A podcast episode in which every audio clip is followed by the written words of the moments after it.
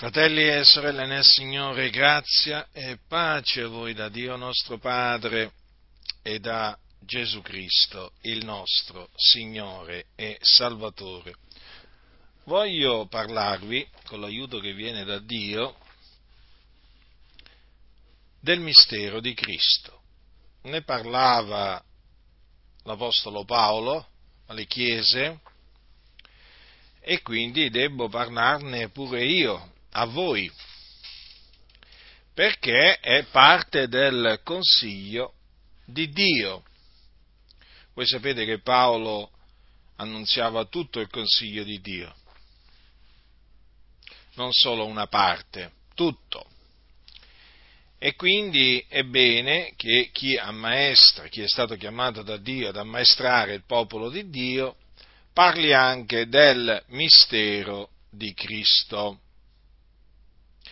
In che cosa consiste il mistero di Cristo? Paolo agli Efesini, cioè nella sua epistola ai santi di Efeso, scrive, spiegando appunto in che cosa consiste il mistero di Cristo, dice, vale a dire, leggo dal capitolo 3, vale a dire che i gentili sono eredi con noi, membra con noi d'un medesimo corpo e con noi partecipi della promessa fatta in Cristo Gesù mediante l'Evangelo.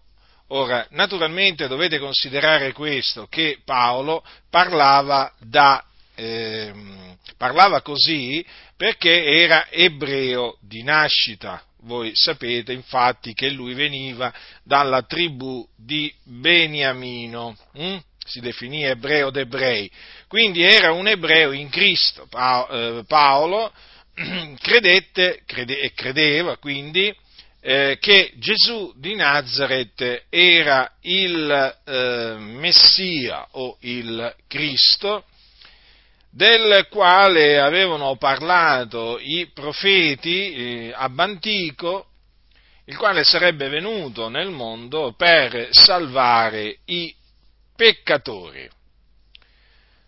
Dunque, eh, avendo, avendo, creduto, eh, Paolo era naturalmente eh, nato da Dio, era un figliolo di Dio, però dobbiamo considerare che lui era un ebreo di nascita. Ecco perché dice che i gentili sono eredi con noi. Quel noi sta a indicare noi ebrei, noi ebrei in Cristo eh, Gesù. Quando, quando dunque io adesso vi esporrò il mistero di Cristo, essendo io un gentile di nascita e quindi non un ebreo, non un ebreo di nascita, naturalmente eh, sarò costretto a dire che, ehm, eh, cioè praticamente un po' a invertire, a invertire le cose, nel senso che appunto se i gentili sono eredi con noi, noi siamo eredi con, eh, con, con gli ebrei, no? cioè il modo di parlare naturalmente eh, cambia un po', però la, il, il, senso, il, senso, il senso è, è, è, lo stesso. No? Allora, eh, i gentili sono eredi con noi, dice, dice Paolo. Eredi di che cosa? Eredi eh, della vita eterna, eredi del regno di Dio. Membra con noi d'un medesimo corpo. Qual è questo corpo? È il corpo di Cristo, cioè la Chiesa, la Chiesa che è appunto il Tempio di Dio è un edificio che ha da servire di dimora a Dio per lo Spirito Santo ed è un Tempio santo, appunto il eh, corpo di Cristo, che è formato naturalmente da molte membra, che quindi non hanno tutte un medesimo ufficio, però tutte le membra sono parte del corpo di Cristo e c'è un capo, un solo capo, che è appunto Cristo Gesù, il capo supremo della Chiesa dell'Iddio vivente, colonna e base della verità. e con noi partecipi, dice Paolo, della promessa fatta in Cristo Gesù mh, mm, mediante l'Evangelo. La promessa è la promessa della vita eterna. Infatti, che cosa dice Giovanni? Dice che questa è la promessa che egli ci ha fatta, cioè la vita eterna promessa fatta in Cristo Gesù mediante l'Evangelo.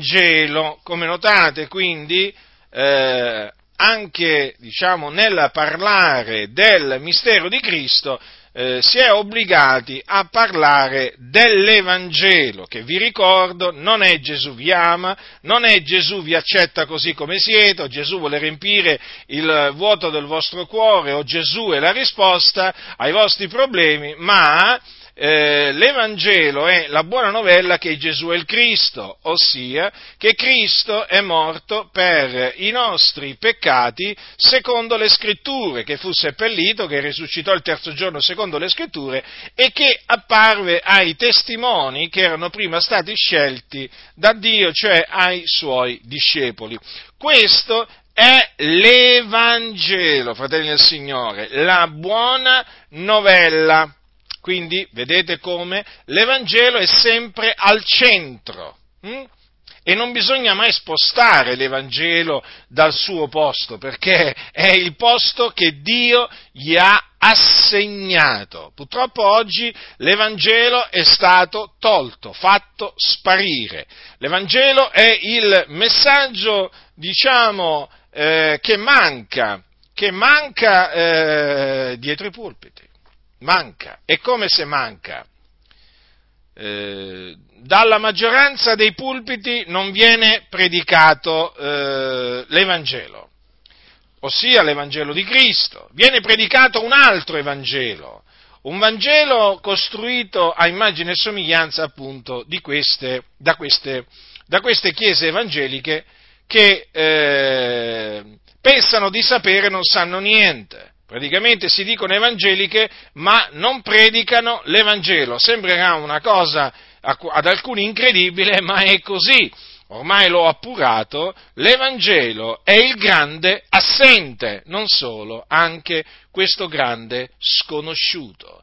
Perché oggi se voi domandate, se voi domandate che cos'è l'Evangelo, la maggior parte di, delle risposte che avrete sono risposte che non corrispondono alla definizione di Evangelo che troviamo nella Sacra Scrittura. Ecco perché quando voi sentite dire a qualcuno io credo nell'Evangelo, eh, vi esorto a chiedergli che cos'è l'Evangelo per te.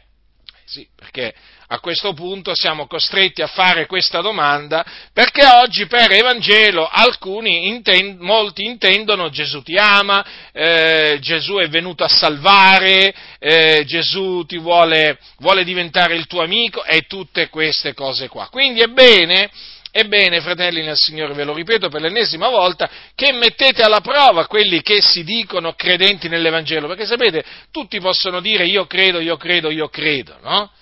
Quanti dicono io credo in Dio e non credono in Dio? Quanti dicono io credo in, io credo in Gesù ma non credono in Gesù? Quanti dicono io credo nell'Evangelo e non credono nell'Evangelo di Cristo?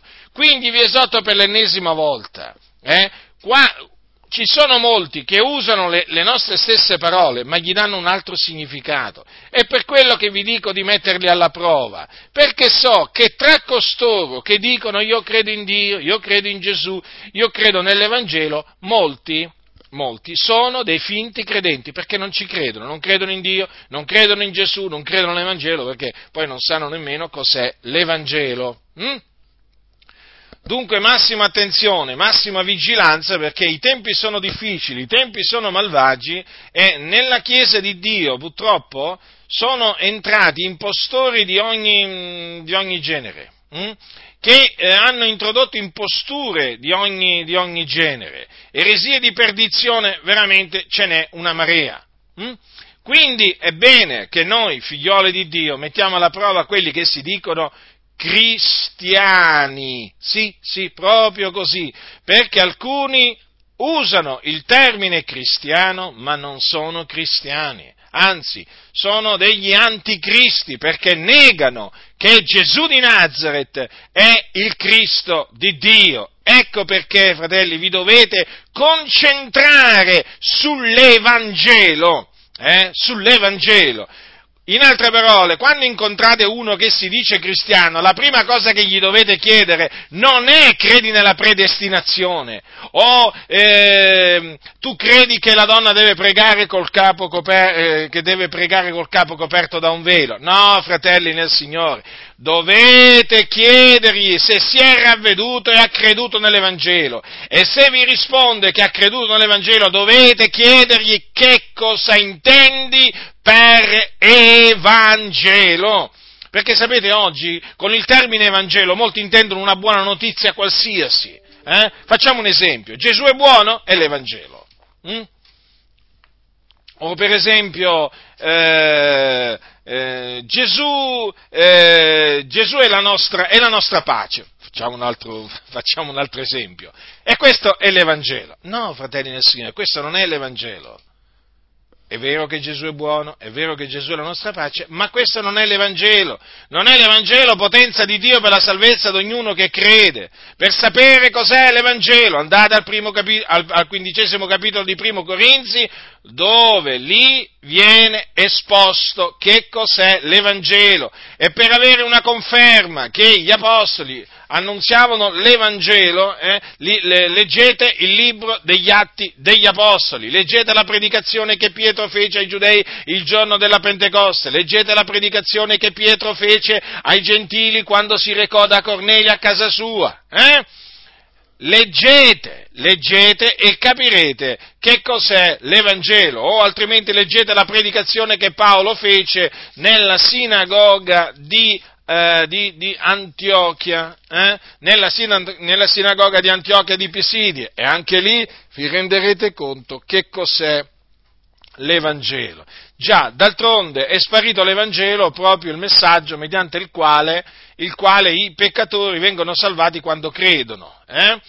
E non c'è da meravigliarsi perché il diavolo sa che cos'è l'Evangelo e quindi si è impegnato a distogliere, a distogliere la Chiesa proprio dall'Evangelo, proprio dall'Evangelo eh? e naturalmente eh, fa di tutto per impedire la predicazione dell'Evangelo. E quale modo migliore per impedire la predicazione dell'Evangelo c'è eh, di quello di, proprio di far ignorare l'Evangelo e, e fare sostituire l'Evangelo di Cristo con un altro Evangelo. Tanto Evangelo significa buona novella, come dire, sostituiamo la buona novella con una qualsiasi buona novella eh, e praticamente ecco che la macchinazione satanica è compiuta.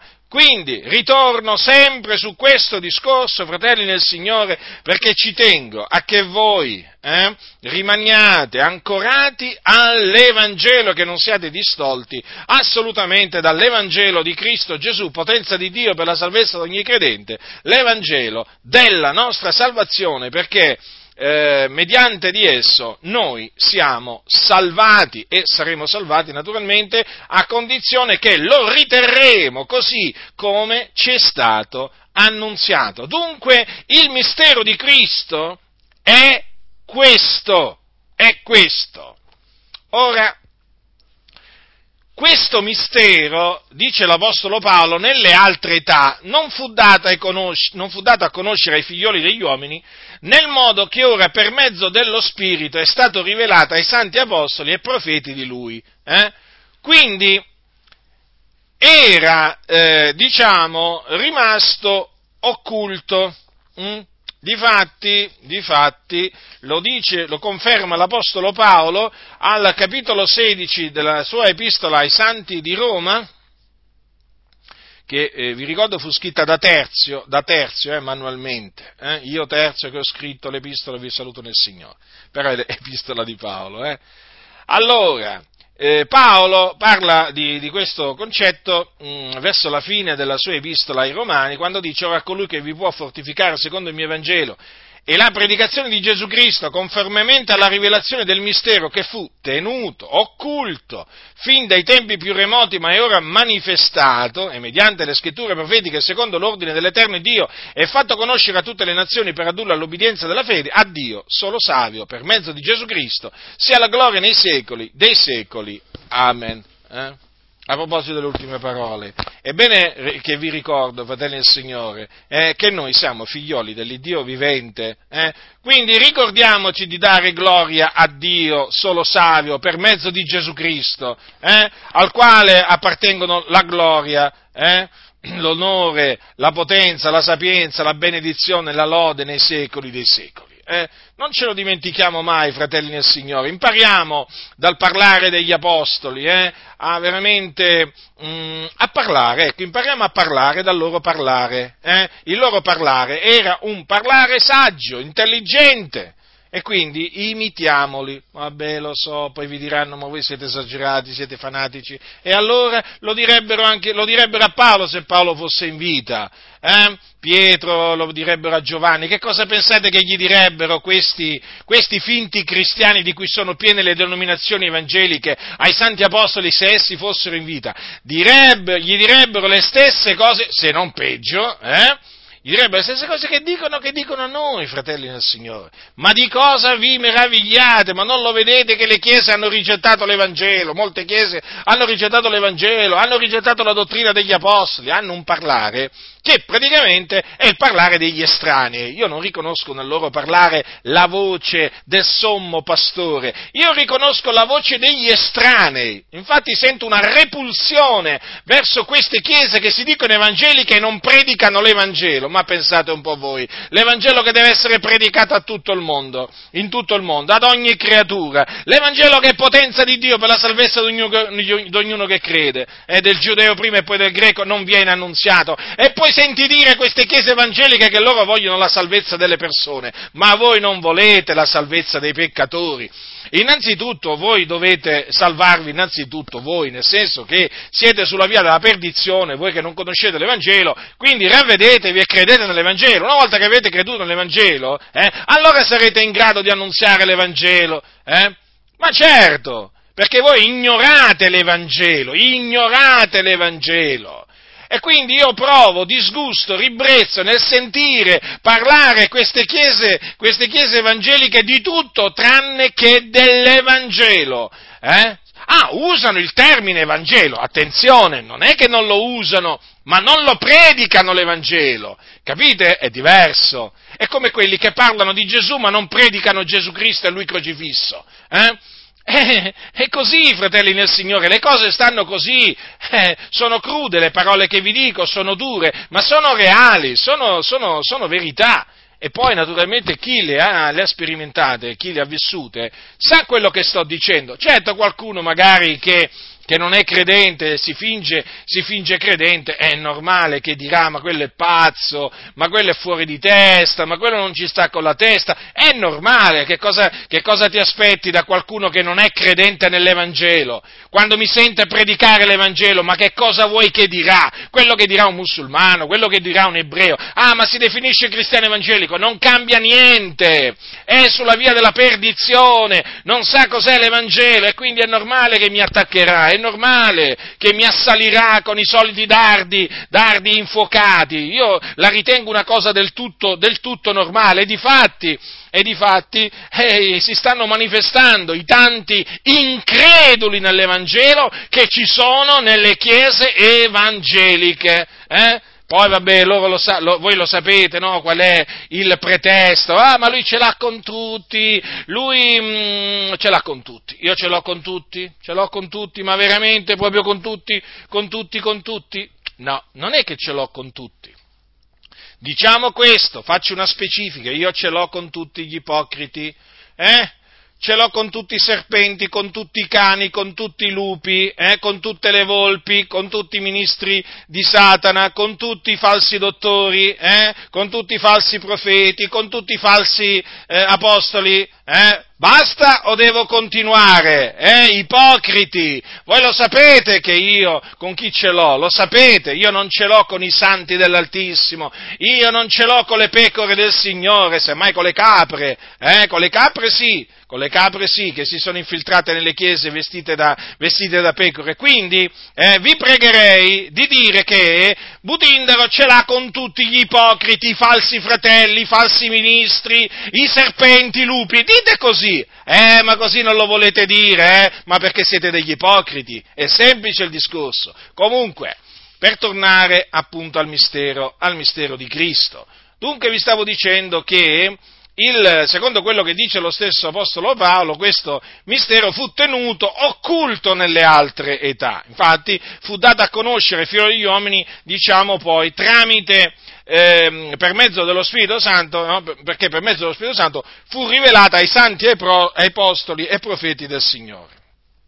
Quindi questo è molto importante sapere che questo mistero fu per un tempo tenuto occulto dal Signore ma attenzione, fratelli nel Signore, hm? il fatto che sia stato tenuto occulto non significa che il Signore non l'avesse predetto quello che sarebbe accaduto. Eh? Infatti, infatti, se voi eh, leggete attentamente il, il libro degli Atti degli Apostoli, come anche le epistole di Paolo, vi renderete conto che il Signore aveva innanzi eh, preannunziato l'adempimento di questo mistero, o meglio, aveva annunziato questo mistero, però praticamente, mh, mm, diciamo, nascondendolo, va. D'altronde il nostro Dio è un Dio che si nasconde.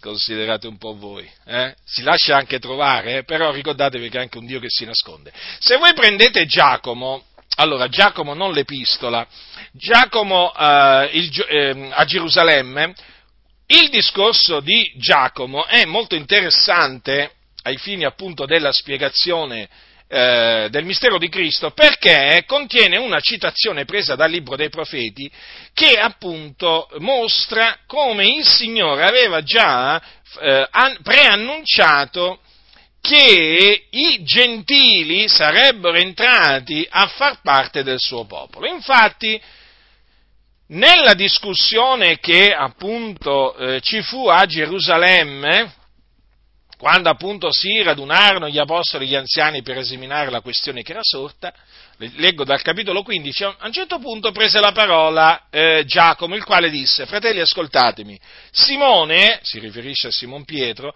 ha narrato come Dio ha primeramente visitato i gentili per trarre da questi un popolo per il suo nome. E con ciò s'accordano le parole dei profeti, siccome è scritto, dopo queste cose io tornerò ed edificherò di nuovo la tenda di Davide che è caduta e restaurerò le sue rovine e la rimetterò in piedi, affinché il rimanente degli uomini e tutti i gentili sui quali è invocato il mio nome cerchino il Signore, dice il Signore che fa queste cose, le quali a Lui sono note ab eterno. Ora notate, fratelli, che il Signore, il Signore eh, diciamo, eh, aveva, aveva, predetto tramite eh, i profeti che avrebbe tratto eh, avrebbe visitato i gentili e quindi tratto dai gentili un popolo per il suo nome. Vedete in che maniera? Mm? Quindi che i gentili sarebbero stati salvati, il Signore, cioè salvati anche loro, giustificati anche loro, riconciliati con Dio anche loro, eh, era stato preannunziato dal Signore. Mm? A, a, altre parole, per esempio, altre parole che confermano questo sono le parole citate da, eh, dall'Apostolo Paolo quando parla ai santi, ai santi di Roma e eh, precisamente al capitolo 15 quando lui dice che Cristo è stato fatto ministro dei circoncisi a dimostrazione della veracità di Dio per confermare le promesse fatte ai padri, mentre i gentili hanno da glorificare Dio per la sua misericordia, secondo che è scritto, per questo ti celebrerò fra i gentili e salmeggerò al tuo nome, ed è detto ancora, rallegratevi o gentili col suo popolo, e altrove, gentili lodate tutto il Signore, e tutti i popoli lo celebrino. E di nuovo Isaia dice, vi sarà la radice di Jesse, e colui che sorgerà a governare i gentili, in lui spereranno i gentili. Ora voglio farvi notare che tutte queste citazioni sono prese dalle scritture profetiche, ossia da quelle che noi comunemente chiamiamo scritture dell'Antico, dell'Antico Testamento. Eh? Ora, che cosa preannunziarono, che cosa preannunziò Dio tramite queste scritture? Eh? Preannunziò appunto eh, la, salvezza, la, salvezza, dei gentili, cioè eh, preannunziò che Dio avrebbe avuto misericordia anche dei gentili, salvandoli per grazia, mediante la fede. Dunque, vedete come, eh, vedete come ehm, il Signore, nella sua sapienza, aveva preannunziato eh, il, il, mistero, il mistero di Cristo. E anche per esempio nel, in quello che accadde ad Abramo, anche lì, in effetti, se noi, eh, se noi, se noi ci riflettiamo, eh, fu preannunziato praticamente che anche, che anche, i gentili, che anche i gentili sarebbero stati, sarebbero stati giustificati. Hm? Perché, dice, Abramo credette e ciò gli fu messo in conto di giustizia. Mm? Quindi Abramo fu giustificato da Dio mediante la fede, quindi per grazia, per cui non aveva, diciamo, di che gloriarsi davanti, davanti a Dio. Ma ehm, eh, la cosa interessante è che appunto Abramo fu giustificato da Dio prima che fosse eh, circonciso. Quindi, superfluo che vi dica, prima che fosse data la legge, la legge di Mosè al Sinai. No? Quindi non fu giustificato per opere, ma fu giustificato per la sua fede. E naturalmente Paolo, che aveva ricevuto veramente una sapienza straordinaria da parte, da parte di Dio, che sapienza, eh? quando, veramente, quando, veramente, leggiamo le epistole di Paolo, apostolo e dottore dei gentili, riconosciamo veramente quale sapienza che il Dio gli largì nella sua grazia. Allora, mm, eh, è interessante quello che dice Paolo quando dice... Eh, questa beatitudine, beatitudine perché prima cita le parole di un salmo, beati quelli le cui iniquità sono perdonate e i cui peccati sono coperti, beato l'uomo al quale il Signore non imputa il peccato. Allora dice, questa beatitudine è ella soltanto per i circoncisi o anche per gli incirconcisi? Allora, gli incirconcisi siamo noi, cioè gli incirconcisi nella carne, i circoncisi sono gli ebrei. Allora Paolo dice, poiché noi diciamo che la fede fu ad Abramo messa in conto di giustizia. In che modo dunque gli fu messa in conto? Quando era circonciso o quando era incirconciso? Non quando era circonciso, ma quando era incirconciso. Attenzione, fratelli, perché questo è fondamentale. Allora, quando fu giustificato Abramo era incirconciso nella carne, come lo siamo noi incirconcisi nella carne in quanto gentili di nascita. Infatti voi sapete che la circoncisione fu ordinata dal Signore per i discendenti, eh, diciamo, di, di Abramo. Allora, eh, infatti poi sapete voi che eh, gli ebrei circoncidono, eh? circoncidono. Allora, eh, noi quindi dobbiamo tenere presente di essere incirconcisi nella carne, badate bene, eh? perché noi siamo circoncisi nel cuore e di fatti siamo i veri circoncisi, perché la circoncisione era, era diciamo un'ombra, eh? un'ombra poi o qualcosa che prefigurava la vera, la vera circoncisione, allora che è quella del cuore, allora in spirito. Allora, non quando era circonciso, ma quando era incirconciso, poi ricevette il segno della circoncisione, qual suggello della giustizia ottenuta per la fede che aveva quando era incirconciso, affinché fosse il padre di tutti quelli che credono essendo incirconcisi, onde anche a loro si è messa in conto la, la giustizia. E il padre dei circoncisi, di quelli cioè che non solo sono circoncisi, ma seguono anche le orme della fede del nostro padre Abramo quando era ancora incirconciso. Che sapienza, che sapienza, che sapienza. Io rimango, ve lo ripeto, sempre ammirato davanti alla sapienza che Dio diede a Paolo. Badate bene, la sapienza di Dio questa, eh? Questa non è sapienza umana, questa è sapienza di Dio. Vedete quanto è importante chiedere a Dio sapienza? Vedete quanto è importante avere sapienza, non solamente conoscenza, ma anche sapienza, fratelli nel Signore. Allora, non quando era circonciso, ma quando era incirconciso. Allora, onde fosse il padre, dice così cosa dice qua? Di tutti quelli che credono essendo incirconcisi. Ecco perché lui, eh, ecco perché noi siamo figli di Abramo, cioè anche noi siamo figli di Abramo, anche noi gentili in Cristo siamo figli di Abramo come lo sono tutti quegli ebrei in Cristo Gesù, che quindi hanno creduto che Gesù è il Cristo. Eh?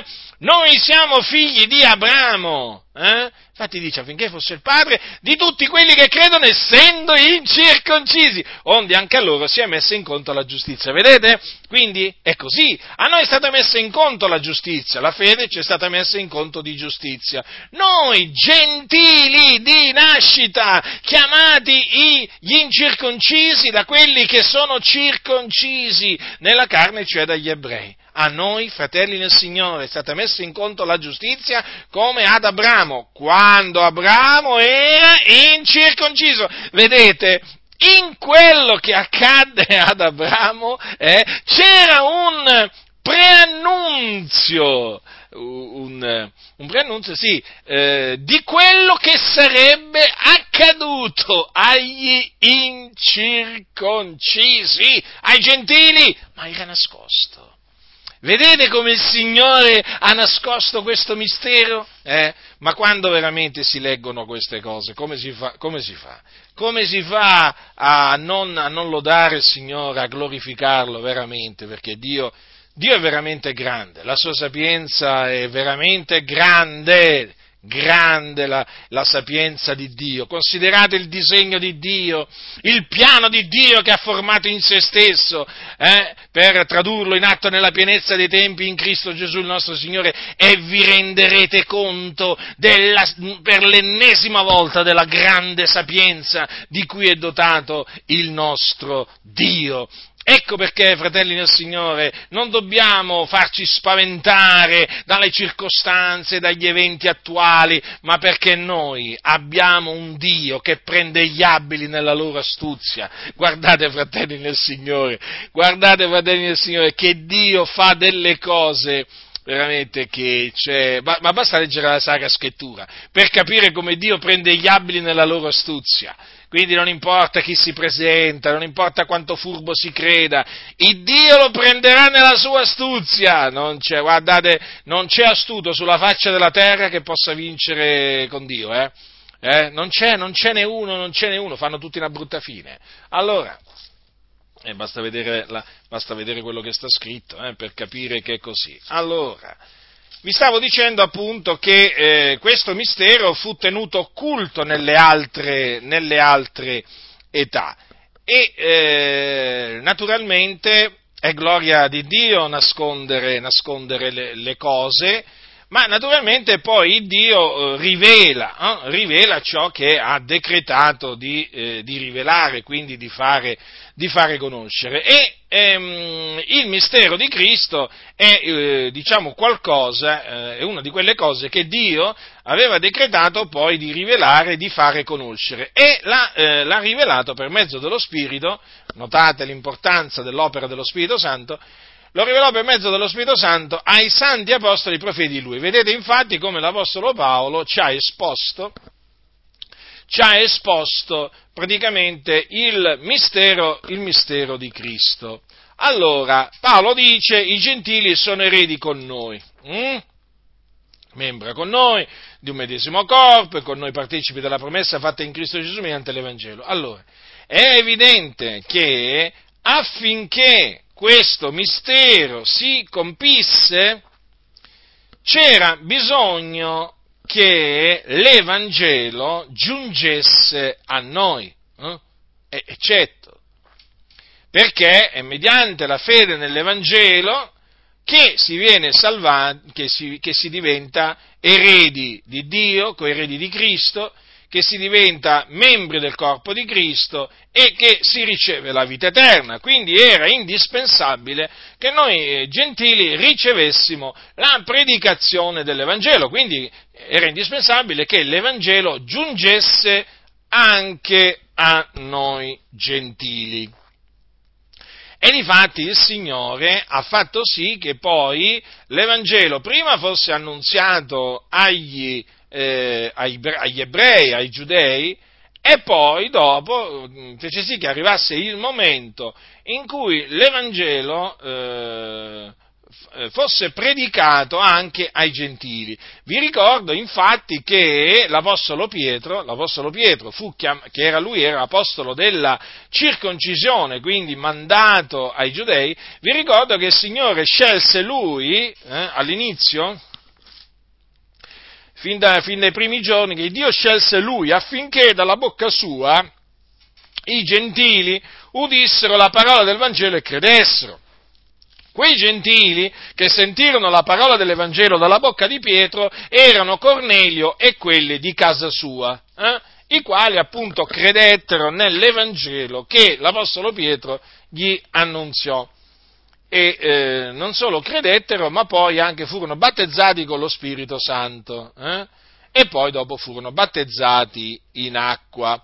Poi se appunto eh, leggiamo eh, sempre il libro degli Atti degli Apostoli, perché appunto a questo mi stavo riferendo quando parlavo della, eh, della conversione dei, di Cornelio e di quelli di casa sua, se poi leggiamo mm, più avanti eh, di questo fatto, leggeremo, leggeremo che ad Antiochia, allora voi sapete che c'era stata una persecuzione, parliamo degli antefatti, allora c'era stata una persecuzione a Gerusalemme che era avvenuta a motivo di Stefano, una persecuzione contro i santi. Eh? Allora cosa dice la scrittura? Quelli dunque che erano stati dispersi dalla persecuzione avvenuta a motivo di Stefano passarono fino in Fenice, in Cipro e in Antiochia, non annunziando la parola ad alcuno se non ai giudei soltanto. Ma alcuni di loro che erano ciprioti e cirenei, venuti in Antiochia, si misero a parlare anche ai greci, annunziando il Signore Gesù.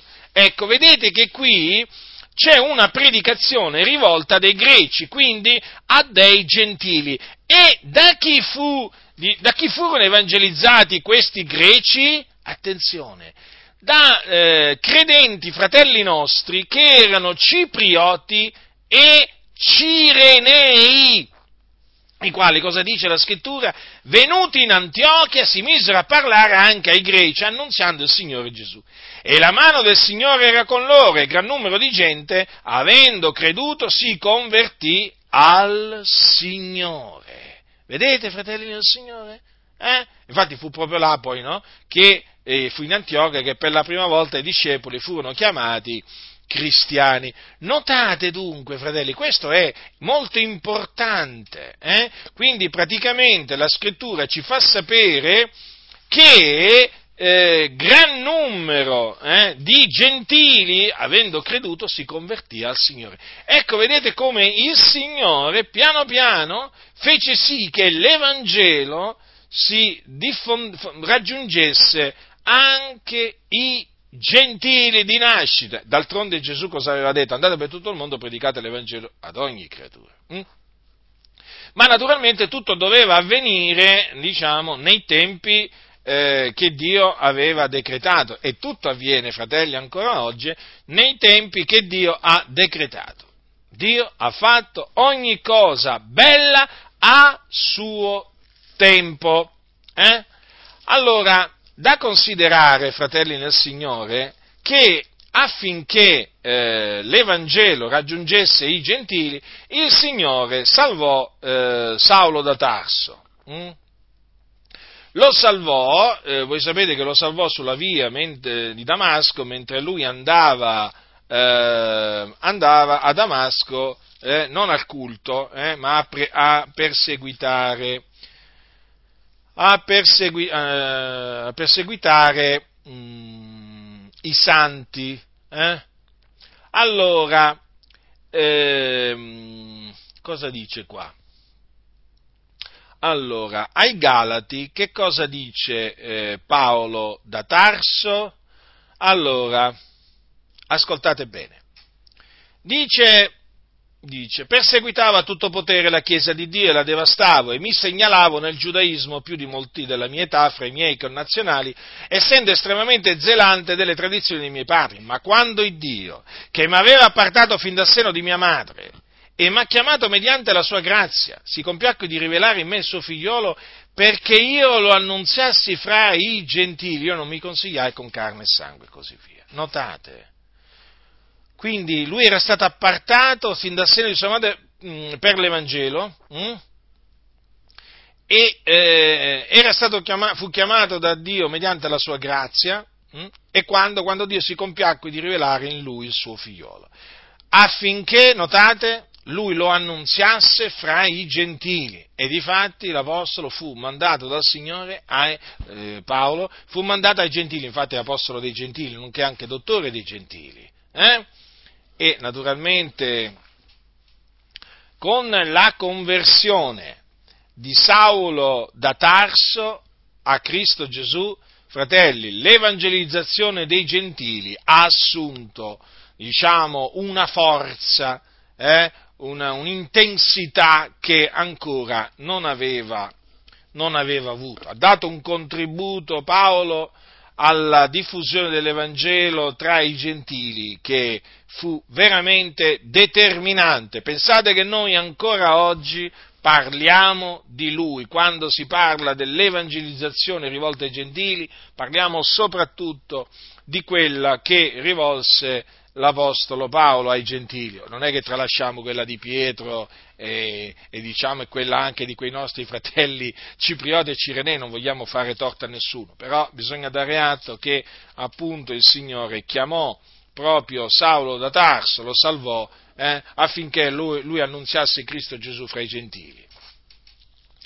E eh, poi leggendo, leggendo, il libro degli Atti degli Apostoli voi vi, vi renderete conto di questo, che eh, gli apostoli chiaramente quando partivano, prendiamo Paolo, prendiamo Paolo, Paolo e Barnaba per esempio, no? nel, loro primo, nel loro primo viaggio apostolico.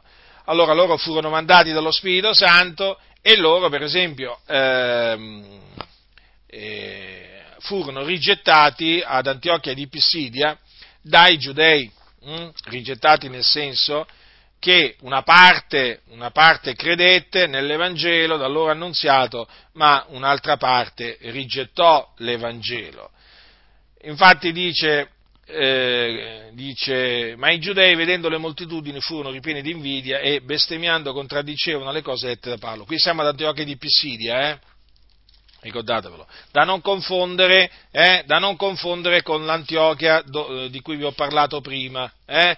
Dove, per, diciamo, dove la prima, per la prima volta i discepoli furono chiamati cristiani, eh? quella è un'altra Antiochia, questa invece è Antiochia di Pisidia, dove, dove, mm, mm, di cui sto parlando. Mm, questi eventi appunto accaddero là. Capitolo 13 degli Atti degli Apostoli. Allora dice, eh, appunto, ma i giudei, vedendo le moltitudini, furono ripieni di invidia e bestemmiando contraddicevano le cose dette da Paolo, ma Paolo e Barnaba dissero loro francamente era necessario che a voi per i primi si annunziasse la parola di Dio, ma poiché la respingete e non vi giudicate degni della vita eterna, ecco, noi ci volgiamo ai gentili poi perché così ci ha ordinato il Signore dicendo, io ti ho posto per essere luce dei gentili affinché tu sia strumento di salvezza fino all'estremità della terra. E i gentili, udendo queste cose, si rallegravano e glorificavano la parola di Dio e tutti quelli che erano ordinati a vita eterna credettero. Notate, fratelli nel Signore? Allora ci fu il rifiuto dell'Evangelo da parte, diciamo, di una buona parte di giudei, hm? Ma questo naturalmente era stato, stabilito, era stato stabilito, da Dio perché Dio aveva decretato di indurare, indurare gli ebrei. Eh? Solamente un residuo, infatti, il residuo secondo l'elezione della grazia doveva credere. Ecco, ecco e, e naturalmente gli apostoli sapevano questo. Quindi che cosa fecero loro? Dinanzi a quel comportamento eh, di quegli ebrei, loro si rivolsero ai gentili e i gentili prestarono ascolto. E questo mi ricorda quello che Paolo dirà anni e anni dopo, hm? anni e anni dopo, eh, a dei giudei, a dei giudei che anche, anche questi giudei rifiutarono l'Evangelo che lui annunziò. Ma qui siamo a Roma, eh? a Roma. Se, infatti leggiamo dall'ultimo capitolo degli Atti degli Apostoli, dice, avendogli fissato un giorno, vennero a lui nel suo alloggio in gran numero, ed egli da mane a sera esponeva loro le cose, testimoniando del regno di Dio e persuadendoli di quello che concerne Gesù, con la legge di Mosè e coi profeti. Mm? E alcuni restarono persuasi delle cose dette, altri invece non credettero, e non essendo d'accordo fra loro si ritirarono. Dopo che Paolo ebbe detta quest'unica parola. Ben parlò lo Spirito Santo ai vostri padri per mezzo del profeta Isaia dicendo va a questo popolo e di voi udrete con i vostri orecchi e non intenderete, guarderete con i vostri occhi e non vedrete, perché il cuore di questo popolo si è fatto insensibile, sono divenuti duri, duri di orecchi e hanno chiuso gli occhi che talora non veggono con gli occhi e non odano con gli orecchi e non intendono col cuore e non si convertono e io non li guarisco. Sappiate dunque che questa salvazione di Dio è mandata ai gentili ed essi presteranno ascolto. Ecco, queste parole sono fondamentali veramente per capire il modo d'agire di Dio. Mm? Quindi, eh, il comportamento di quei giudei, no? eh, cioè quel rifiuto che essi appunto mostrarono nei confronti dell'Evangelo, eh, non fu altro che un adempimento di quello che Dio aveva già innanzi, innanzi detto, eh? affinché l'Evangelo della gloria del beato Dio giungesse a noi gentili di nascita. Infatti notate cosa gli disse Paolo. Sappiate dunque che questa salvazione di Dio è mandata ai gentili ed essi presteranno ascolto. Eh? Diciamo che qualcosa di simile Paolo e Barnaba dissero eh, a quei giudei, ah, avevano detto tempo addietro, eh, a quei giudei ad Antiochia di Pisidia. E la cosa praticamente si è sempre ripetuta. Eh? Si è sempre ripetuta nel corso del tempo. Gli ebrei hanno rigettato, una buona parte degli ebrei hanno rigettato e naturalmente molti, molti gentili hanno prestato ascolto eh? Ma chi sono i gentili che hanno prestato ascolto alla parola di Dio? Sono tutti quelli che sono ordinati a vita eterna. Che sono stati ordinati a vita eterna. Infatti dice, tutti quelli che erano ordinati a vita eterna credettero. E eh, non è che credono tutti, non è che credono tutti i gentili che ascoltano l'Evangelo, ma solo quelli che sono stati ordinati a vita eterna dal Signore prima della fondazione del mondo, in quanto essi sono stati eletti in Cristo prima della fondazione del mondo. Sì, individualmente, fratelli, siamo stati eletti in Cristo prima della fondazione del mondo. Mm? Una cosa meravigliosa, eletti a salvezza in Cristo Gesù e poi vedete il Signore nel tempo da Lui stabilito ci ha salvati a noi che eravamo eh? a noi che siamo gentili di nascita eh? e quindi praticamente eh, dobbiamo ricordare quello, quello che eravamo, eh, che è un obbligo, quello di ricordarci quello che noi eravamo di, e, e, e, lo facciamo, eh, lo facciamo anche oggi perché l'ho già fatto leggendo alcune parole dell'Apostolo Paolo tratte dalla sua epistola ai santi di Efeso. Perciò ricordatevi che un tempo voi, gentili di nascita, chiamati i non circoncisi da quelli che si dicono i circoncisi, perché tali sono nella carne per mano d'uomo, voi dico, ricordatevi che in quel tempo eravate senza Cristo, esclusi dalla cittadinanza di Israele ed estranei ai patti della promessa, non avendo speranza ed essendo senza Dio nel mondo. Ecco, fratelli del Signore, che cosa dobbiamo ricordare noi gentili di nascita, che in quel tempo, quando, quando eravamo sotto il peccato, eh, quando eravamo nell'ignoranza, noi eravamo senza Cristo esclusi dalla cittadinanza di Israele, estranei ai patti della promessa, non avevamo speranza, eh? non avevamo Dio, eravamo senza Dio nel mondo, fratelli. Capite? Eh? Noi gentili di nascita dobbiamo ricordarci di questo per riconoscere la misericordia che Dio ha avuto verso di noi gentili. Noi eravamo esclusi dai patti, estranei ai patti della promessa, eh? Voglio ricordarvi, infatti, voglio ricordarvi, infatti, e, e per farlo lo, prenderò altre parole dell'Apostolo Paolo tratte dalla sua epistola ai Santi di Roma, che, che, ai giudei, agli israeliti appartengono l'adozione, la gloria, i patti, la legislazione, il culto e le promesse. E da essi, da essi, cioè naturalmente da, ehm, eh, dagli israeliti, dai loro padri, è venuto secondo la carne il Cristo che sopra tutte le cose Dio benedetto in eterno. Fratelli, Gesù era ebreo, eh? non ve lo dimenticate mai, la salvazione viene, da chi viene la salvazione? Mm? Da chi viene la salvazione?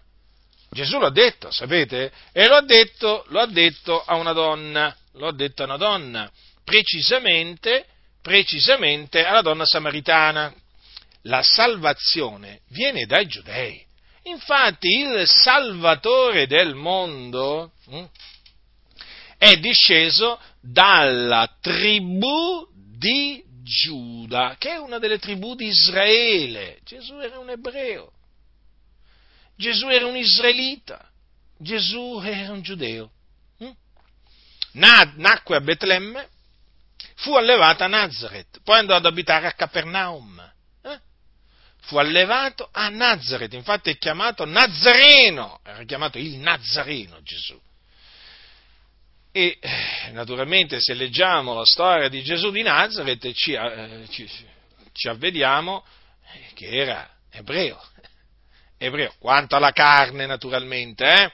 quanto alla carne. Lui discendeva dalla famiglia di Davide, hm? ma ricordatevi, ricordatevi che appunto, era conosciuto come il figlio di Giuseppe Maria, però non fu Giuseppe a generarlo, ma fu lo Spirito Santo, perché Maria rimase incinta per virtù dello Spirito Santo prima che lui e lei eh, venissero a stare insieme. Questo lo ricordiamo, eh? Questo lo ricordiamo sempre alla gloria di Dio, perché la nascita di Gesù Cristo avvenne in questo modo. Maria, sua madre, era stata promessa sposa a Giuseppe e prima che fossero venuti a stare insieme si trovò incinta per virtù dello Spirito Santo. Eh? Perché lo Spirito Santo venne sopra di lei, la potenza dell'Altissimo la coprì dell'ombra sua. Eh? E quindi lei rimase incinta per virtù dello Spirito Santo e poi naturalmente lei diede alla luce Gesù a Betlemme, perché così aveva detto il profeta, e quello fu il suo figliolo primogenito. Eh? Quindi, quindi, Maria eh, non fu conosciuta da Giuseppe, nel senso per quanto riguarda la nascita la nascita di Gesù. Poi, naturalmente, Maria fu conosciuta da, eh, da Giuseppe eh, dopo la nascita del loro, eh, del loro figlio, del, diciamo di Gesù. E infatti poi eh, parla, la Bibbia parla di fratelli e sorelle di Gesù. Quindi sempre la massima attenzione bisogna porre alla nascita di Gesù che è chiamato Cristo perché la scrittura specifica eh, con tanto di dettagli come essa è avvenuta, eh, perché così doveva avvenire, perché si doveva adempiere la scrittura che concerneva il Cristo, che diceva, ecco la Vergine sarà incinta e partorirà un figliolo al quale sarà posto nome Emanuele. E così infatti fu, quella Vergine si chiamava Maria, rimase incinta per virtù dello Spirito Santo e poi partorì appunto al tempo stabilito da Dio un figlio al quale fu posto nome Gesù, che significa Yahweh salva. A proposito, fratelli del Signore, siccome oggi ho ricevuto una telefonata, eh, una telefonata in cui appunto qualcuno mi ha fatto presente che ci sono, cioè mi, voleva, cioè mi ha chiesto praticamente cosa ne pensassi di quelli che dicono che bisogna chiamare Gesù Yeshua perché questo è il suo nome in ebraico. Ah, allora, una, apro una breve parentesi, fermo restando che il nome di Gesù in ebraico è Yeshua, hm? poi Yeshua Mashiach significa Gesù il Messia, questo in ebraico. Allora il discorso è molto semplice, fratelli del Signore. Il discorso è molto semplice. Gesù naturalmente è la traduzione del nome, del nome Yeshua. Eh? D'altronde, voglio dire, se dovessimo applicare dire, questa regola anche, anche per, per, il, per, Dio, allora a questo punto, allora a questo punto dovremmo naturalmente quando parliamo di Dio, quando diciamo Dio, dovremmo citare eh, Dio come si dice in ebraico, per esempio. Eh? Cioè, vi rendete conto, fratelli? Sarebbe la stessa cosa. Eh? Sarebbe la stessa cosa. O quando, quando, diciamo, per esempio, Dio, dovremmo usare il tetragramma. Hm? Dovremmo usare il tetragramma, allora non dovremmo più chiamarlo Dio. E come lo chiamiamo? come lo chiamiamo? Ma se gli apostoli, se gli apostoli hanno chiamato Dio, eh, Dio, che cosa ci mettiamo a fare noi? A fare tutte queste dispute di nomi, veramente dispute che producono solo discussioni infinite, che mettono gli uni contro gli altri. Quindi, come è lecito chiamare eh, Dio Dio eh, o Padre, hm? Perché, sapete, ci sono quelli che dicono, dobbiamo chiamare Dio con il suo nome. Ora, fermo restando che il nome di Dio è il tetragramma, fermo restando che gli ebrei il tetragramma lo pronunziano Yahweh, ma che ci facciamo? Che, me, che ci mettiamo a chiamare Dio, eh, diciamo, in questa maniera? Quando sappiamo che eh, Gesù stesso diceva Padre, Gesù rivolgendosi a, a, a, a Dio, si rivolgeva a Lui, dicendo Padre. E allora? Come lo chiameremo a Dio? Come ci rivolgeremo a Dio? Dicendogli Padre. Vi ricordate quando Gesù ha insegnato a pregare? Ha detto quando pregate dite Padre nostro che sei nei cieli. C'è. Allora Dio ci ascolta? Eh? Ci ascolta? Sapete che poi ci sono quelli che si chiamano testimoni di Geova che dicono, ah dovete chiamare Dio Geova. Eh? Perché? Che significa? Eh? Una volta gli ho detto a un testimone di Geova, fammi capire una cosa, tu mi devi spiegare questo mi ha detto, dimmi, dimmi. Gli ho detto, ma tu, al tuo papà terreno, a colui che ti ha generato, come, come, lo chiami? Gli dici papà, eh, eh, come lo chiami? Quando parli con gli altri, come lo chiami? Eh? Non è tuo padre? E allora? Cioè, ma un figlio chiama, chiama, suo, chiama suo, non so, un figlio, io come dovevo chiamare mio papà? Mio papà si chiamava Vincenzo. E che io lo chiamavo Vincenzo? E che io lo chiamavo Vincenzo? Ma io lo chiamavo papà. Eh, quando parlavo di mio papà dicevo mio padre, ancora oggi, no? Dico, mio padre era. Mm? Cioè, poi se qualcuno mi, chiama, mi, chiede il suo nome, dico pure il suo nome, ci mancherebbe altro. Ma voglio dire, nei rapporti interpersonali come fa un, un figlio, come si mette a chiamare suo papà? Lo chiama per nome? Ma io, questi, io proprio veramente cioè, mi riesce inconcepibile ecco, quello che dicono costoro, per me è assurdo. Ecco, nel, nel, caso di Gesù, no? caso di Gesù, certo che è lecito chiamare, chiamare eh, Gesù Gesù in italiano, D'altronde in inglese Jesus, e poi eh, in francese Gesù, e, cioè praticamente dovrebbero tutti, tutti, e gli arabi allora, gli arabi, e gli arabi che lo chiamano Isha, ma io non ho capito io, ma tutti adesso si devono mettere a chiamare Gesù Yeshua, eh?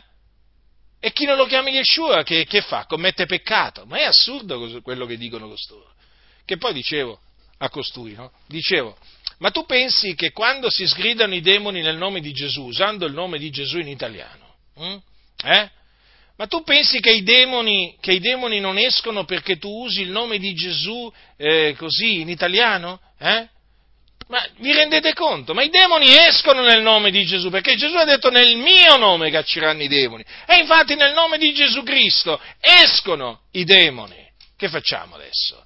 Cambiamo tutto, dobbiamo per forza di cose metterci a chiamare Gesù Yeshua in ebraico, perché altrimenti, perché altrimenti che cosa? Eh? Non mi venite a dire che i demoni usciranno solamente quando gli si dice nel nome di Yeshua. No, non vi fate ingannare, fratelli nel Signore, da questi cianciatori che creano solamente dispute a cui piace semplicemente eh, disputare, contendere. Eh? Quindi, chiusa la parentesi. Eh? Spero di essere stato chiaro. Eh? Quindi chiamate Gesù Gesù, non c'è bisogno che voi lo chiamate col suo nome ebraico, questo vi ho voluto dire, questo vi ho voluto dire, semplicemente questo. Eh? Allora, quindi la nascita di Gesù avvenne, avvenne in, questa, in, questa, maniera. Quindi gli apostoli, gli apostoli annunziavano la buona novella che Gesù era il Cristo anche ai gentili e naturalmente mediante la loro predicazione molti gentili, cioè tutti quelli che erano ordinati a vita eterna, entrarono a far parte del, dell'edificio che ha, che ha, da servire a Dio, da dimora, per lo Spirito Santo, ossia della Chiesa. Della Chiesa.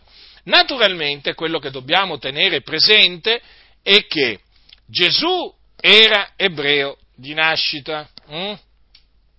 Eh, ma poi dobbiamo tenere presente anche che i suoi apostoli, eh, i dodici apostoli erano ebrei di nascita, i primi discepoli del Signore, eh, i discepoli del Signore furono ebrei. Hm? Quindi queste cose non ce le dobbiamo mai, mai dimenticare, fratelli, eh? mai dimenticare, perché noi gentili siamo stati innestati contro natura nell'ulivo domestico, siamo stati troncati dall'ulivo per sua natura selvatico e siamo stati contro natura innestati nell'ulivo domestico. Quindi, attenzione, perché eh, è vero che sono stati troncati dei rami no? a motivo della loro disubbidienza, perché non hanno creduto che Gesù è il Messia e che noi siamo stati innestati, eh? ma noi, fratelli, non dobbiamo insuperbirci contro ai rami che sono stati troncati, eh? perché praticamente dobbiamo sempre ricordarci che eh, non siamo noi che portiamo la radice, ma la radice che porta noi, eh? e la radice è ebraica. Attenzione, questo non significa che ci dobbiamo mettere a giudaizzare, eh, perché sapete che ci sono quelli che dicono riscopriamo le nostre radici ebraiche. Beh, riscopriamo, perché dobbiamo riscoprirle? Cosa c'è da, da, riscoprire? Sono cose scritte, sono cose che gli apostoli, l'apostolo Paolo annunziava. Eh? Io non devo riscoprire le mie, eh, le mie radici ebraiche, diciamo così, io le conosco le conosco, le ho scoperte da parecchio tempo, le trasmetto, eh, vabbè, però ci sono anche quelli, devo dire, che erano all'oscuro di queste e quindi le scoprono per la prima volta, no? per così dire. Ma comunque, allora sta di fatto, fratelli del Signore, che appunto state attenti perché ci sono quelli che col, pre, col pretesto, no, eh, riscopriamo le nostre radici ebraiche, che cosa fanno? Cominciano a introdurre tra di noi gentili eh, diciamo, de, diciamo, fest, l'osservanza di precetti della legge, tipi, tipo per esempio la circoncisione, la, il feste, il, per esempio la, la, la celebrazione della, della Pasqua, eh, o della Pentecoste o della, o della, festa dei tabernacoli e così via, e così via, o del sabato anche. State molto attenti, state molto attenti perché ho notato che c'è questa tendenza, addirittura ci sono quelli che introducono la preghiera con il tallit, cioè il mantello di preghiera ebraico, e lo fanno indossare agli uomini. Attenzione, fratelli, eh? perché noi uomini non possiamo metterci a pregare Dio con il capo eh, coperto, perché se noi preghiamo con il capo coperto, disonoriamo Cristo, perché il capo dell'uomo è Cristo. E l'uomo che prega o profetizza col capo coperto disonora Cristo. Quindi state attenti a questi che vogliono, diciamo, giudaizzare i gentili, eh? resistetegli in faccia. Noi siamo stati salvati, giustificati, riconciliati con Dio mediante l'Evangelo, quindi mh, per fede e per la grazia di Dio. Eh? State attenti perché costoro, con la solita furbizia del diavolo, cercano di, introdu- di, giudaizzare la Chiesa facendo credere che i gentili sono chiamati a osservare quello che osservavano anticamente gli ebrei. Mm? Per essere questo graditi a Dio. No, fratelli del Signore, non è assolutamente così. Se voi leggete la vita e il ministero dell'Apostolo Paolo, noterete che l'Apostolo Paolo non ha giudaizzato i gentili, non li ha, mm, non li ha giudaizzati. Leggete, leggete. E voi vi renderete conto di questo. Quindi state molto attenti a quelli che diciamo, col pretesto di farvi riscoprire, per così dire, le vostre radici, le, le radici ebraiche della nostra fede, come dicono loro, eh, poi di soppiatto cominciano a introdurre la salvezza per, per, le opere della legge, perché praticamente vi introducono poi i, nelle chiese dei gentili pratiche ebraiche, eh, precetti ebraici. Eh? O per esempio poi magari ti dicono che non devi mangiare la carne, la carne di maiale, facciamo un esempio, o, esempio, o, altre carni, per esempio, vietate dalla legge di Mosè. State molto attenti, eh, fratelli del Signore, perché guardate che questi esistono, non è che non esistono quelli che cercano di giudaizzare appunto le chiese dei gentili dicendo se non osservate la legge di Mosè non potete essere salvati, se non siete circoncisi non potete essere salvati, eh, perché gli apostoli, erano, eh, gli apostoli del Signore erano circoncisi, erano ebrei e tutte queste cose qui. State molto attenti a quelli che vogliono naturalmente farvi ricadere sotto la legge di Mosè, perché poi quando si cade sotto la legge di Mosè si cade sotto la maledizione di Dio, perché è scritto maledetto chiunque non persevera in tutte le cose scritte nel libro della legge per metterle in pratica. Tutti quelli che si basano sulle opere della legge sono sotto maledizione. Per le opere della legge nessuna carne sarà giustificata. Rimanete ancorati alla grazia di Dio, eh? rimanete ancorati alla grazia di Dio e qualsiasi chiunque venga a voi e cercherà di eh, giudaizzarvi, resistetegli in faccia e cacciatelo via. Cacciatelo via! Eh, non abbiate niente a che fare con appunto coloro che vogliono giudaizzare eh, le, chiese, le chiese dei gentili. Allora vi stavo dicendo appunto che noi siamo stati eh, innestati nell'ulivo domestico, quindi è chiaro che pur riconoscendo che dei rami sono stati troncati a motivo della loro incredulità, noi, no, ma, e che noi sussistiamo per la fede, non dobbiamo insuperbirci verso i rami troncati, eh? perché dobbiamo ricordarci che noi siamo stati innestati contro natura, fratelli del Signore, nell'ulivo domestico. Non siamo dei rami naturali dell'ulivo domestico, siamo dei rami gli ebrei sono rami naturali. Gli ebrei sono rami naturali. Facciamo un esempio. Pietro era un ramo naturale. Paolo, o Saulo come era quando era nel giudaismo, era un ramo, un ramo naturale. Eh? Potremmo, potrei fare tanti altri esempi, eh? ma noi, noi non siamo rami naturali, siamo rami che siamo stati innestati contro natura nell'ulivo domestico. Eh? Dunque, fratelli, riconosciamo naturalmente che Dio è giusto e eh, ha mandato ad effetto la sua parola, eh, il suo disegno. Quindi non, si, non insuperbiamoci contro i rami, ma temiamo il Dio. Perché, dice l'Apostolo Paolo, se Dio non ha risparmiato i rami naturali, non risparmierà neppure te. Attenzione che qui sta parlando, quel te è, gentile, è il gentile, eh? Vedi dunque la benignità la severità di Dio. La severità verso quelli che sono caduti, ma verso te la benignità di Dio seppur tu perseveri nella sua benignità, altrimenti anche tu sarai reciso. Quindi attenzione, eh? non è che una volta, una volta innestato nell'ulivo domestico, sempre nell'ulivo domestico, attenzione, rimarremo nell'ulivo domestico a condizione che riteniamo la fede che avevamo da principio fino alla fine. Eh? Altrimenti anche noi saremo recisi, nessuno si illuda, eh? Nessuno si illuda. Quindi noi noi chiaramente agli ebrei cosa gli dobbiamo annunziare? Gli dobbiamo annunziare l'Evangelo, no? agli ebrei disubbidienti, nella speranza che il Signore gli dia di ravvedersi e di credere nell'Evangelo. D'altronde sappiamo che c'è un, eletto, un, residuo eletto secondo la grazia a cui il Signore poi quando arriva il momento stabilito da Lui gli dà di credere nell'Evangelo. Ma sappiate che al tempo presente la maggior parte degli ebrei vengono indurati da Dio, sì, indurati perché Dio indura chi vuole, eh? e vengono indurati affinché non si convertano, quindi si convertiranno solo quelli a cui il Signore veramente aprirà il cuore. Difatti questo l'Apostolo Paolo lo dice, eh? quando dice che quel che eh, Israele cerca non l'ha ottenuto, mentre il residuo eletto l'ha ottenuto.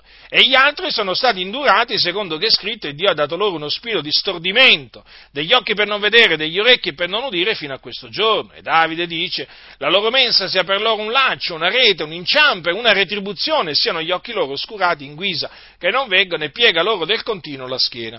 Vedete dunque, il Signore ha mandato ad effetto la sua parola nei confronti degli, degli ebrei, o meglio, di una, buona, di una, gran parte degli ebrei, indurandoli, perché così Dio aveva stabilito. Hm? Affinché, affinché la salvezza, questa così grande salvezza, giungesse a noi gentili. Capite? Per provocare gli ebrei a gelosia, a gelosia. Infatti gli ebrei sono mossi da gelosia eh, mossi da gelosia, provocati a gelosia, quando vedono che noi, eh, diciamo, eh, gentili, esaltiamo l'Iddio di Israele, lo glorifichiamo per mezzo di Cristo Gesù, che noi usiamo le scritture, le scritture profetiche, che peraltro usano anche loro nella sinagoga e nella vita di tutti i giorni, naturalmente quando noi proclamiamo che eh, Gesù di Nazareth, eh, quel ebreo, secondo la carne, nato a Betlemme, è il, il Messia, il Cristo, eh, naturalmente per dimostrare che lui è il Cristo usiamo le scritture profetiche. Loro quando vedono tutto ciò, o magari quando noi, per esempio, in, eh, intoniamo un, un, salmo, quando noi eh, sal, quando salmeggiamo, Ecco, eh, loro naturalmente sono provocati a gelosia, eh, ma è il Signore che ha decretato di provocarli a gelosia, perché i loro padri provocarono Dio nel deserto, lo provocarono a gelosia. E quindi il Signore per vendicarsi ora si usa di noi per provocare gli ebrei a gelosia. Fratelli, fa parte tutto di un piano meraviglioso quindi è chiaro che affinché noi gentili, affinché l'Evangelo, la, l'Evangelo della nostra salvezza, affinché la, questa così grande salvezza giungesse a noi gentili, era necessario che gli ebrei la rigettassero, fossero quindi induriti. E questo è quello che è avvenuto. E dunque ecco perché noi gentili eh, mm, ecco perché la salvezza è giunta a noi gentili, perché Dio ha indurato, ha indurato gli ebrei. Hm? Il piano di Dio, fratelli del Signore, è meraviglioso, eh? È meraviglioso. Allora, noi dunque eravamo lontani da Dio, lontani, ma siamo stati avvicinati a Dio mediante il sangue di Cristo. Perché? Praticamente noi siamo diventati quindi, eh, diciamo, membri del corpo di Cristo assieme a quegli ebrei che hanno eh, creduto nell'Evangelo. Allora, quindi eh, che cos'è che ha permesso a noi di entrare a far parte del corpo di Cristo, della Chiesa di Dio, eh? diciamo dell'ulivo eh, dell'ulivo domestico, hm? la fede in Cristo Gesù, la fede nell'Evangelo.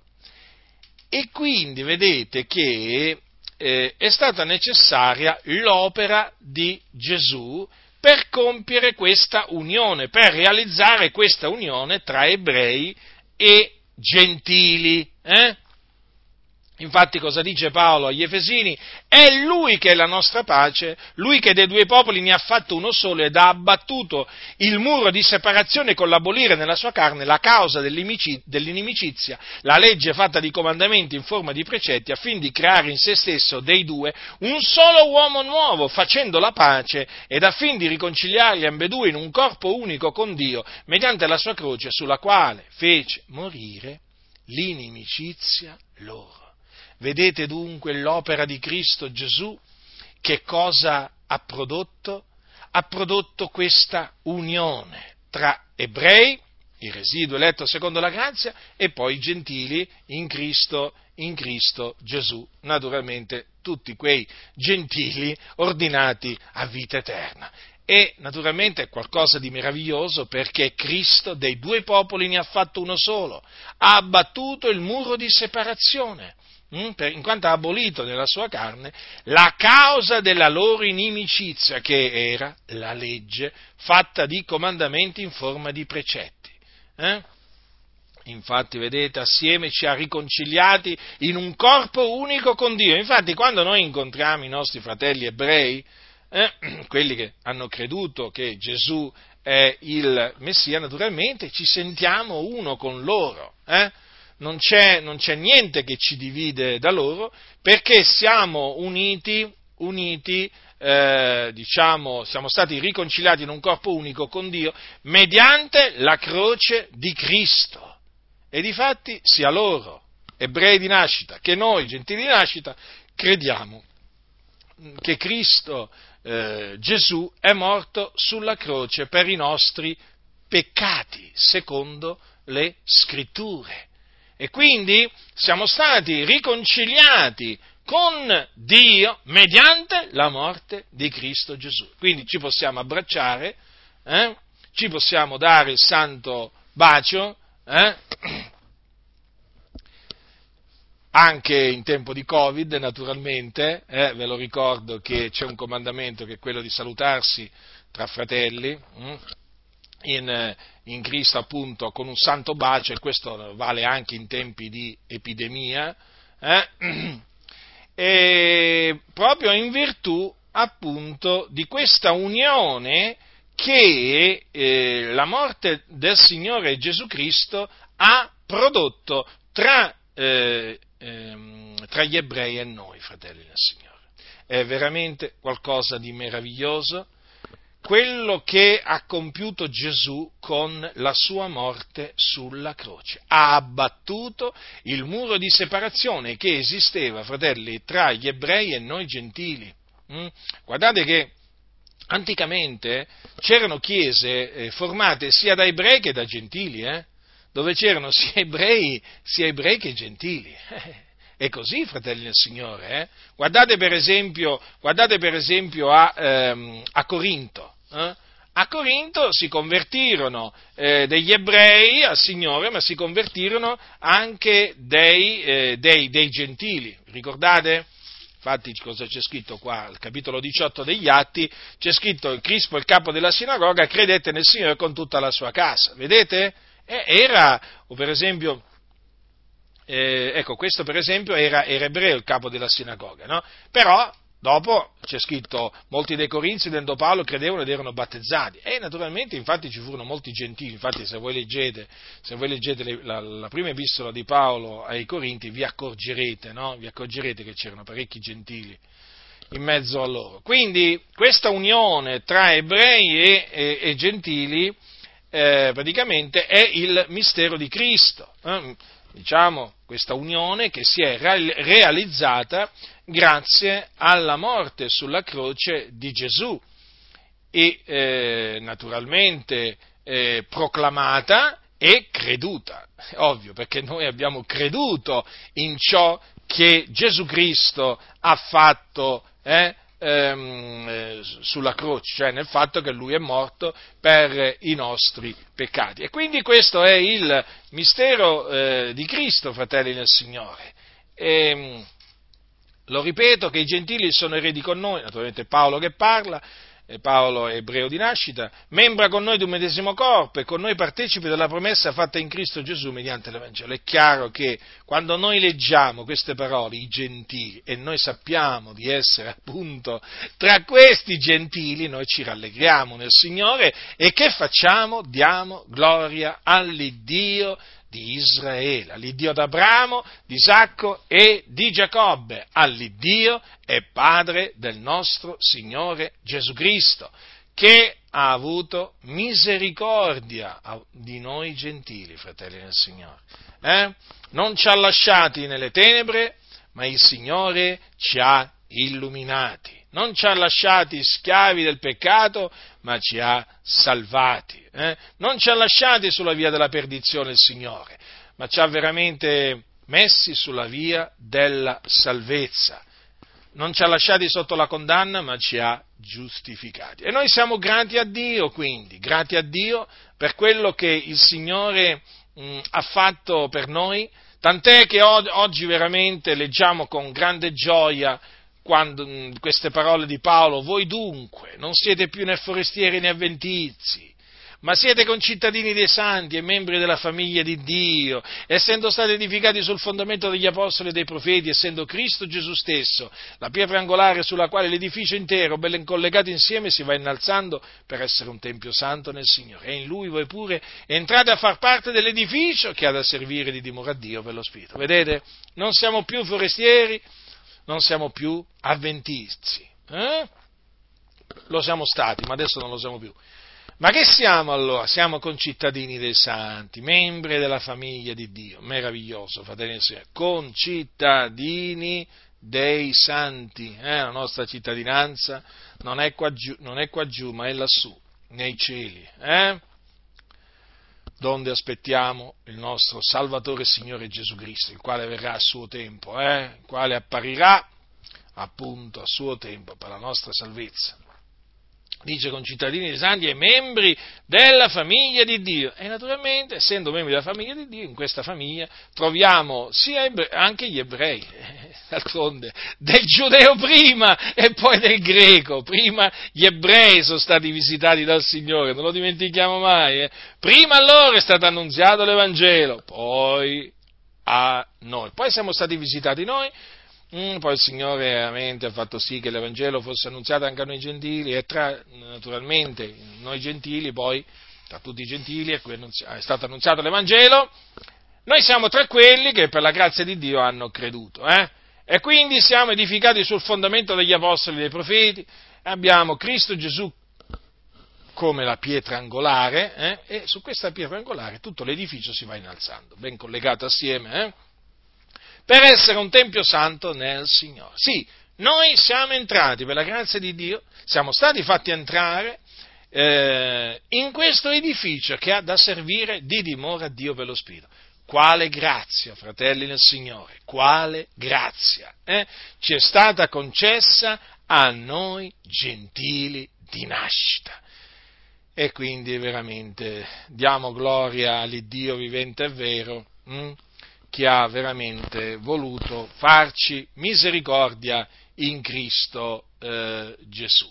Naturalmente il mistero di Cristo ehm, è eh, indispensabile per veramente capire il grande amore che Dio ha avuto verso di noi, che eravamo senza Cristo, senza Dio nel mondo eh? esclusi dalla cittadinanza di Israele ed estranei ai patti della promessa. Che diremo? Che diremo davanti veramente a questa meraviglia che è il mistero di Cristo? Diremo al Signore grazie, eh? grazie, sì, dobbiamo sempre ringraziarlo, siamo in obbligo di ringraziarlo, fratelli, nel nome di Cristo Gesù, perché veramente a Lui è piaciuto compiere questa, questa grande opera. Quindi state saldi nella fede per eh, rimanere fino alla fine eh, in questo edificio che ha da servire di dimora a Dio per lo Spirito, per rimanere fino alla fine concittadini dei santi e membri della famiglia di Dio. La grazia del Signore nostro Gesù Cristo sia con tutti coloro che lo amano con purità incorrotta.